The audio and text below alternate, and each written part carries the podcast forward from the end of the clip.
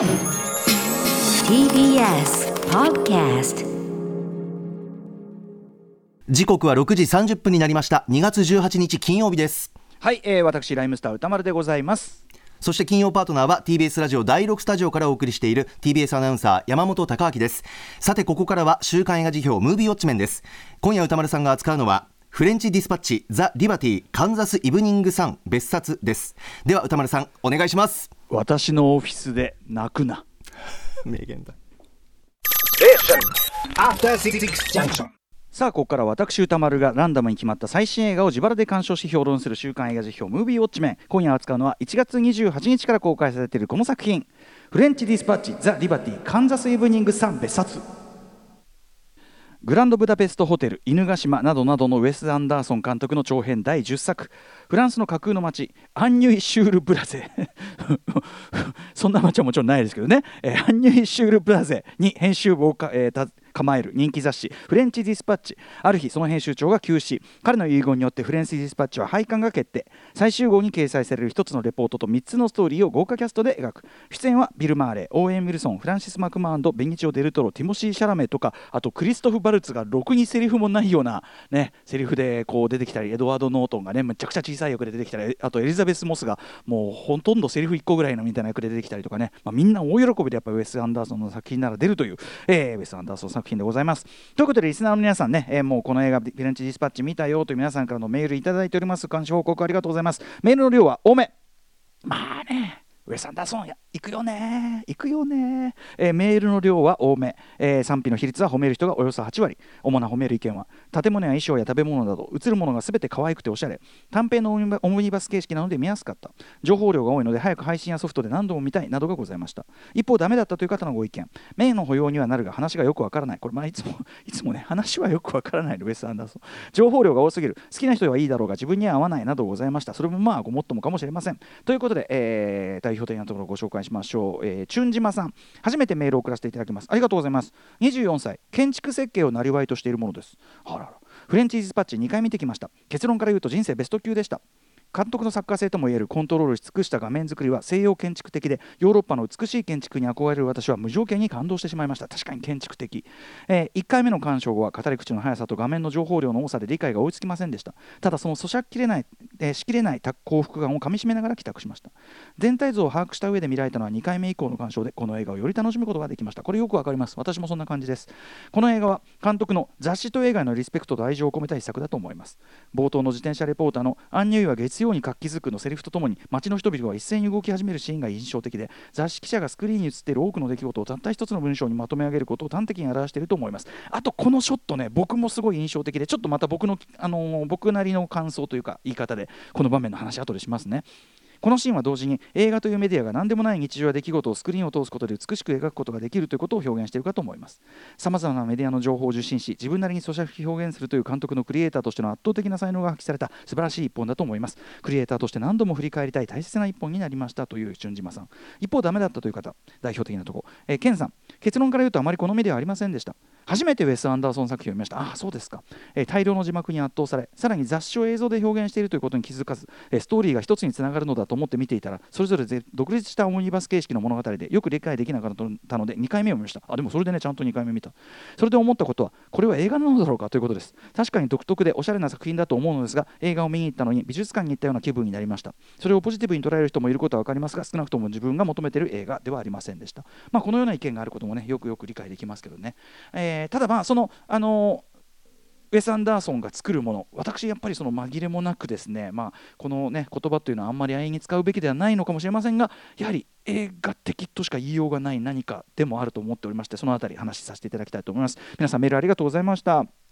え私も東宝シネマズ、えーフレンチディスパッチ・ザ・リバティ、カンザス・イブニングさん別冊、えー東宝シネマズ六本木、そして東宝シネマズ日本橋で2回見てきました。それぞれ週末、えーの深夜夜の回、平日昼の回でしたが、どちらも公開3週目にしては、えー性齢性年齢性別問わず、えまだまだしっかりお客入ってる感じでしたね。え非常にウェス・アンダーソン作品、確かな人気、実感できた感じがしました。ということで、えー僕のこの映画辞表コーナーでは、えーウィークエンドショッフル時代2014年6月28日にグランドブダペストホテルという作品。これちなみにあのウェス・アンダーソン何か一本出始めにということをもし迷ってらっしゃる方いたら1本目はブランドブダペストホテルがいいんじゃないでしょうか。というのがこれが一番こうストーリーが一番きちっと直線的というかウェス・アンダーソン自身さん自身も僕の映画あんまりストーリーいつもないんだけどこれはちゃんとストーリーありますみたいなことを堂々と胸を張っておっしゃっていたので直線的なストーリー構造。あとアクションとかエンタメ要素あるいは、え、もあるしあとファンシーな作りの外側にある、えー、現実世界の重み苦みみたいなものもはっきりこう暗示されている作品という意味であのあらゆる意味でバランスが一番いいのはグランドブダペストホテルが今のところそうかなと思うんで入門編として皆さんいかがでしょうか。あともう1本ね、僕が扱ったの、えー、架空の日本を舞台にした、えー、本当にクレイジーなストップモあ、ね、ストップモーションアニメーション、2018年1月12日に表しました犬ヶ島、ねえー、これも最高でございました。こっちはあの公式書き起こしが残っております。えー、でですね、えー、そのな表のね2つの表の中でも言った通りですね、まあ、ちょっと時間が経ってるんでちょっと重複するとこもありますが繰り返しますけどウェス・アンダーソンという人が作る映画、えー、例えばですね全く映画に詳しくない人でもですね彼の作品を12本いやさその中の場面をいくつか抜き出して並べて見せるだけでああこの人ってこういうのを撮る人なのもう明らかに共通しているいくつかの要素を容易に指摘することができるであろうという、えー、くらいですね。ものすごくはっきりしたいわゆる作家性を強く持っている。そしてそれは作品を重ねるごとにどんどんどんどん濃密になってきてもいる。そういう映画作家なのね。まあもう本当にもう誰が見ても明らかっていうねタイプの、まあ、例えばもうこれも誰が見ても明らか、えー、左右対称シンメトリックな構図の対応特に今回のフレンチディスパッチなんかもうほとんど全部多分9割方はもう左右対称じゃないですか、えー、という異常なね劇映画としては異常なそのシンメトリックな構図の対応ぶりであるとかその構図を映画的に生かした幾何学的なカメラワークこう横にガッとやったりねあるいは奥にガッといったりする、えー、カメラワークやアクション。えー、そしてその中にいっぱい配されるですね、えー、全てが彼の好みで統一されたこれに凝った美術衣装であるとかそんなこんな全部まとめて私ね、えー、本当に勇気ある言葉で要約させていただきます、えとにかくおしゃれで可愛い。ね。これは本当ですからね。勇気を持って言いましたけど。ただしですねその箱庭のように聖地に作り込まれたおしゃれで可愛い世界はですねもともとはそのテキサス州ヒューストンというあんまりおしゃれ感のないようなところ出身、えー、だからこそ育まれた強い憧れというのを具現化したものでもあってですねその要はアメリカ中西部のその現実今ここではないっていうかなんならアメリカって今ここしかないっていうか今ここしかないアメリカ文化に対する一種のアンチテーゼでもあるようなそういう憧れの具現化結晶でもあるわけですね。だから例えばグランドブダペストホテルの東ヨーロッパとか犬ヶ島の日本とかダージリン急行のインドとかアメリカだってもロイヤル・テネンバウムズの東部上流階級家庭とかね、えー、そういう感じでとにかく、えー、コンバット REC 流に言うならば、えー、俺たちの自慢されたいホニャララ、まあ、ウェス・アンダーソンの言い方だったら僕の自慢されたいホニャララ、うん、現実のそれとは違う。俺僕が自慢されたいホニャララというとしてですね、まあ、過去の映画とかアートとか文文学とかなどの大量の引用オマージュなど含めてですね。彼の中で完全に評価され再構築そして自己完結しているみたいなそういうこう世界であるということですね。加えて物語的にも、まあ、非常にこうカリスママティックな父的存在がいてでそれに対してこう理髪さがエキセントリックの域に達しているようなまっすぐな少年もしくは若者みたいなのが登場してでまあ広い意味での家族みたいなのが形成されたりあるいはそのうーんなんかしていくというような話まあひょっとしたら彼自身のセラピー的な要素も含む話っていうのをまあ常に繰り返し語ってるとも言えたりとか。ということでですねだからこそウェス・アンダーソンの作品は、え彼にしか作れない彼だけの世界だししかしそれが同時に憧れっていうフィルターを通して世界の人々を引きつけてやまないその普遍性をもたたえているというつまりその彼のその作り込まれたおしゃれでか可愛くておしゃれってこのスタイルそのものが現実に対する彼のメッセージなんですよね。それがすごく浮かび上がったのがやっぱりグランドプラゼストホテルあ彼のこのスタイルっていうのははっきりむしろ政治的ですらあるメッセージなんだってことが分かったっていうね後からね。であともう一つこれあの今までの表の中ではちょっとちゃんと言ってこなかったところでだけどとても大事なポイントなんですけど、えー、以上述べてきたように完璧な美意識で作り上げられたそのおしゃれで可愛い世界作品世界なんだけどウェス・アンダーソン映画がですねの映画が本当に生き生きとしだすというのはですねそのパーフェクトに調和が取れた画面とかその画面構成みたいなものがですねいわばこれあの波長調子が破れると書いて波長するあのというねいわば波長する瞬間にあるというふうに個人的にはちょっと思ってるんですつまりそのルールめいたものがちょっとこうしれっと逸脱し始めるみたいなその瞬間が実は面白いと思ってて。要は一見性的に静かにね性的に完成された画面が映画だからやっぱりまあそのカメラ自体も被写体もそしてお話もいろんな意味でま動き出すわけですね。するとその画面フレームの外側に広がっている世界っていうのはそのこう画面の中が動き出すことでその外側にああ世界があるっていうのがこうやおらこう世界っていうのがなんかこうぐっと立ち上がってくるようなそんな感じ、まあ、言葉で表現するとなんかちょっとこう難しげに聞こえるかもしれませんけど彼の映画を見てもらえばこの感覚一発でわかると思うんですよねすごくきちっと作られてるんだけどその中でいろんなものが動き出したりとかそういう時にあこの世界っていうのがこう見えてくるみたいな。ということで要はやっぱりとても映画ならではの映画でしか表現できない面白みみたいなものをやっぱりものすごく表現してる人なんですね。透明じゃあの感じ出ないですやっぱりね。で,、えー、でそれはめちゃくちゃねおしゃれで可愛いんだけど同時に意外とやってること自体はですねしょうもない。もうベタベタですらあるような脱力ヘッポコギャグ。脱力ヘッポコヘッポコギャグ脱力ヘッポココント100連発みたいなそういうようなことでもあるわけです。中でやってることは。なそれとも確かに通じるそのウェス・アンダーソン作品の実はもう一個重要な本質なんですね。完成度高く作り込むんだけど波長してるししょうもないことでかっくん脱臼させてみせるしというそこがすごくワクワクさせられる瞬間でもある。とそんな、えー、ウェス・アンダーソンさんですね。最新作「レンチ・ディスパッチ・ザ・リバティ・カンザス・イブニングさん別冊」ね、このわざとわざとですよ。もちろん意図的に長ったらしいタイトル、えー、要はですねこれ作品冒頭でも説明されている通りアメリカ・カンザス州リバティにあるといってもですねこのカンザス州リバティっていうのも一応カンザス州の中にリバティっていう小さな町あるらしいんですけど全然現実のその町とは関係ない。位置関係も町の様子も全然関係ない。一種架空のアメリカ中西部の町なんですけどとにかくカンザス州リバティにある新聞社が、えー、フランスアンニュイシュール・ブラゼっていう地っていうのをなめてんのかっていう あのフランス語を並べたですね フランスのかにあると言われるいう架空のもちろん都市からですね発行している雑誌、まあ、言っちゃえばこうフレンシー・ディスパッチってフレンフランス通信です、ね、フランス通信、ね。えー、みたいなことですね。で、えー、その最終号の作り、まあ、言っちゃえば雑誌でいう台割りですよね。このページにこれが載るっていう台割り。雑誌の台割りあの画面の映画の中にもその台割りっていうかこう雑誌の設計図みたいなのが出てきますけどその雑誌の台割りそのものが、えー、こう映画になってる。最初に軽いコラムがあってでアートの記事があってあと政治と哲学の記事があってあとグルメと犯罪っていうのが変わったコラム記事があってというまあその3つのメイン記事があって最後に編集後期がちょっとつきますみたいなそういうこう雑誌の構成をそのままオニバオムニバス風の映画にしたというそういう作りなわけですね今回のフレンチ・ディスパッチ。で僕もその特にまあその古い雑誌のコレクションも自分でもしてますしあのそもそもこの「アフターシックス・ジャンクション」とか「ウィークエンド・シャッフル」僕がやってる番組は、えー、自体がですね雑誌的な作りを志してます。あの雑誌的なその雰囲気を志してますっていうのをこう、えー、常にこうあちこちで公言してるぐらい、まあ、私雑誌好きなんですけどとにかくそんな雑誌好きもっと言えば雑誌文化好きとしてもですね普通だったらその雑誌好きっていうのをこう映画に落とし込むならその編集部の人たちの物語というのを、まあ、直接そのストーリーにしていくというのがまあ普通だと思うんですよね。何でもいいですけどスクープとかああいう感じでもいいんですけどなんだけど雑誌というものの構造そのものを映画にするというこの発想自体にまずは感動してしまいました。そうだよね。雑誌ってその何ていうかその編集部の人間模様みたいなのもいいけど何よりこの雑誌っていうこの作りがおもれんだよなみたいな。これが最高なんだよね。風通しよくてさみたいな。はい、えー、でウェス・アンダーソン自身ですね雑誌ニューヨーカーを本当にあのバーンとこうなんかあのまとめてファイル化して収集してるぐらいで本作もまずはですね実際のニューヨーカーの記事やですね編集者ライターたちのオマージュ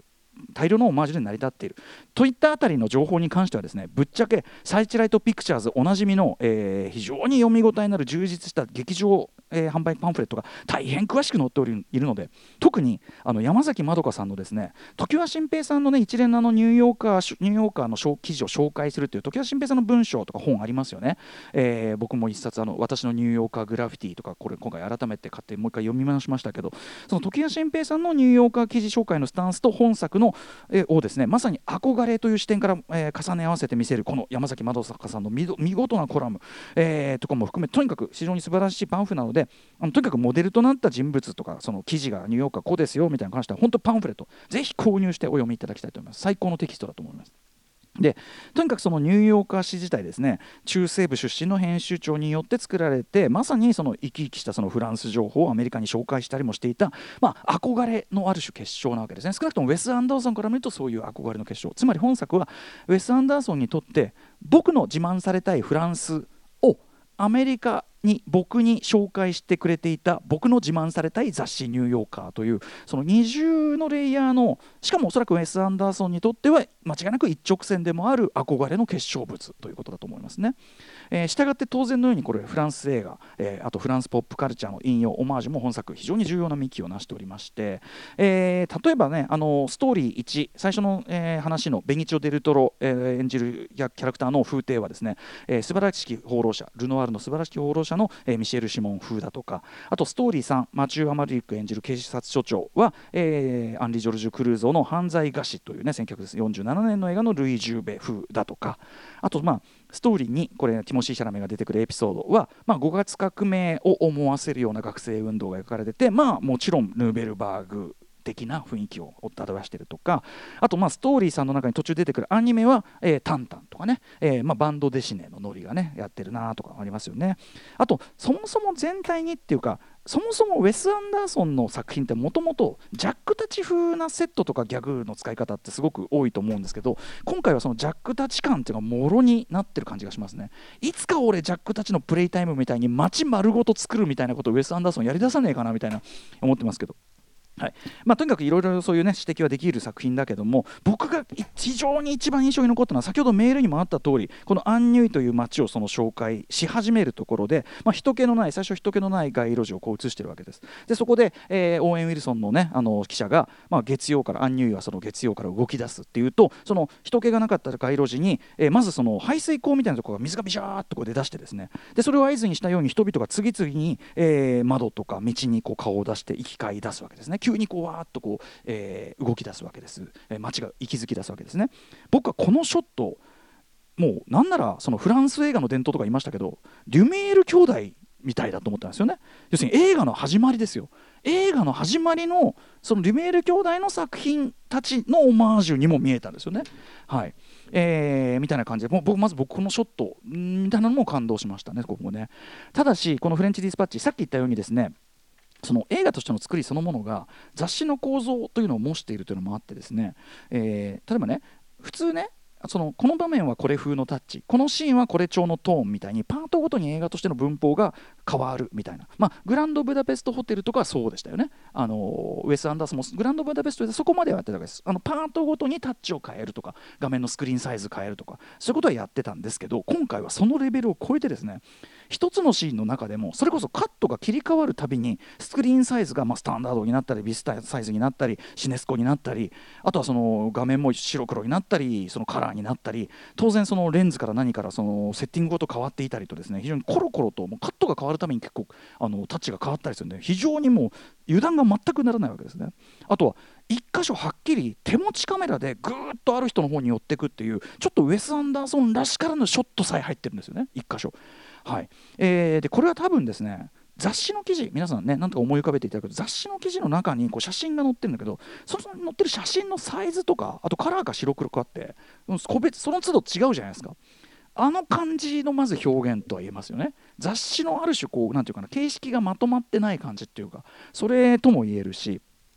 例えばストーリー1のですねベンギチョ・デルトロがレア・セドゥの,、まあその監修のね非常にちょっとエロティックな関係ですけど、えー、絵を描いているとその絵。でその絵が出来上がったっていう時にその絵を見せるところでパッと色がつくわけでそこのエモーションですよね。つまりその彼にとってこの絵は何だ？未来だ。つまりお前だっていう。その情熱でありっていうところを描いてる。一方でその合唱たちが、えー、これいくらにしようかななんて言ってるところはまた白黒になっちゃうみたいな。そういうこうエモーションの表現でもあったりして色がつくところが、まあ、そこに関してはそう。だから皆さんどこで色がつくかっていうのはちょっと注目してみていただけたらかもしいいかもしれないその一つの場面の中で色がついたりつかなかったりするんで、えー、ハッとさせる使い方もしてますね。一方でですね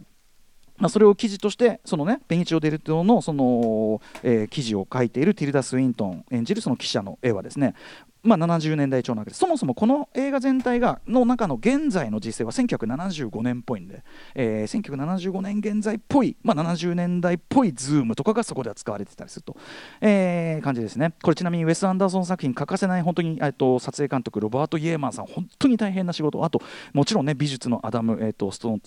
えー、ストットハウゼンさんか。めちゃくちゃ大変な仕事されてると思います。ちなみにこのね、えー、ティルダ・スウィントンさんのとこねあの本当にいろいろしょうもないギャグがちょいちょい挟み放り込まれる、えー、この作品の中でも特に僕のお気に入り、え、シャラメの鉄塔の下りと並んでお気に入りは先ほども言いました。ねティルダ・スウィントン演じるその記者が、え、途中ねずっと喋った後に、うん、ちょっと水飲みますねっつって。え演壇の下にしゃがみ込んで、え、コップから水をすするっていう。な何これ？っていう。あのまあもう最高ですね。もうね今思い出すだに微笑んでしまいます、えー、ということですねとにかくことほどさように、えー、雑誌記事というね体裁ゆえにウェス・アンダーソン史上最も過激にお話が脱構築されている、えー、語り口は今言ったようにあえてその一定しないし特にストーリーさんは明らかに意図的にやはりこれジェームズ・ボールドウィンなど実在のニューヨーカー寄港者をモデルとしたジェフリー・ライト演じるゲイのライター自身の個人的エピソードがそれしかもそれはその同性愛差別とか割とハードな外側の世界の現実をちょっと意識させるようなくだりでもあるんですけども普通にやったらストレートにエンターテインメントにできそうな誘拐事件エピソードの間にそういうのがちょいちょいちょいちょい腰を折るように挟み込まれたりしてあえて物語をいちいち脱臼させてみせるわけですね、えー、インタビューによれば、えーまあえーと、アンダーソンウェス・アンダーソンさんその自分の表現に制限を設けるのはもうやめたみたいなこと言っててえ今まで制限してたの？っていう逆に思いますけど、えー、とにかくもちろん先ほど言ったその作作風としてのえー、画面世界観の構築度どんどんどんどん濃密になりつつその分さっき言った僕が言う波長調子を破壊する波長がより大胆に自由に、えー、使いこなされつつもあるという意味でも面白いしということで、はいえー、あとまたもちろんグランドブダペストホテルとも通じるすでに失われてしまった古き良き文化文明への愛惜、えー、しかもそれを現在それはもうなくなってしまったものでそれは悲しいんだけど我々は現在そして未来から、えー、振り返ったりかみしめたり抱きしめたりすることができるじゃないかというその何て言うかな失われし者への切なさとそれを受け取った世代の未来への希望がないまぜになったようなこれは本当にウェス・アンダーソン作品ならではの余韻ですよね。特に今回はそれがエンディングからフレンチ・ディスパッチのバックナンバー表紙が流れるエンドロールでしみじみと味わえたりもするというねこんな感じがするのはやっぱウェス・アンダーソン映画だけですよね。えー、私もですねあの一度見た時はですねもうとにかくないろんなことにもう頭クラクラしてて、えー、2度見たらこれ構造がねあのちゃんとこう整理されて飲み込めながら見た分ですね割とそういうこうエモーションの部分とかジーンとくる部分かみしめることもできましたあと、まあ、くだらねえみたいなところも改めて見ると本当にギャグしょうもないんでそこも楽しめますね。ということであと何しろ情報型って意味ではやっぱりとても現代的な、ね、エンタメでありアートでありという作り方でもあるんじゃないでしょうか。えー、ということでウェ,、えー、ウェス・アンダーソン最新作「フレンチ・ディスパッチ」まあ見応えは十分ですねもちろん好みが分かれるところはあると思いますが、えー、私が言ったようなことあたりをちょっと補助線にしてぜひぜひ劇場でウォッチしてください。では来週の課題映画を決めるムービーガチャタイムはい来週2月25日の、えー、候補8作品を発表しますまず最初の候補はこちらアンチャーテッド、えー、続いてはこちら。ウエストサイドストーリー3つ目はこちら。ちょっと思い出しただけ。あのこれ松居大悟さん新作で幼いさん大絶賛してますね。マネージャーの、えーはい、そして4つ目。大怪獣の後始末。5つ目。ゴーストバスターズアフターライフ6つ目。355。7つ目さがす。そして最後の候補はリスナーカプセルですえー、金曜日のスプマンテさん、えー、今週宇多丸師匠にウォッチしていただきたいのはブルーバイユーです、えー、30年以上前の手続きの不備によって不法移民として国外追放を迫られる主人公というねアメリカの現実に慄然としつつ法によって引き裂かれていく家族の姿、えー、ということで、えー、私もこれちょっとあのハリウッドエクスプレスで見てちょっとね気になっておりました。はい、ということで Let's ガチャタイム。はい。あのいろいろ他にもあるんですがちょっとあの私がスケジュール的にいけるものに絞らせていただいたところもあります。申し訳ございません。コロリン。えー、っと2番。2番ウエストサイドストーリーウエストサイドちょっとねほらあのちょっと思い出しただけを目指してみようかっていうのがあるんで。久しぶりのちょっと行ってみて行ってみて行ってみて行って行って行って。了解はい早く行きましょう、はい。うん、もう一回。行きますアンコロリン。あ3番ちょっと思い出しただけ。出たらよかった。はいはいじゃあ行きます。まあウエストサイドストーリーも見るけどね。行ってみよう。はい、はい、お願いしますはいということで、えーと、久々の1万円出ました、えー、ということでこの映画を見たという方からの感想を回してます。あとこの映画を見てっていうね、えー、あれも募集してます、えー、採用された方には現金1000円をプレゼントいたしております。歌丸アットマーク TBS.CO.JP までもろもろお送りください。以上ムービーウォッチメンでした。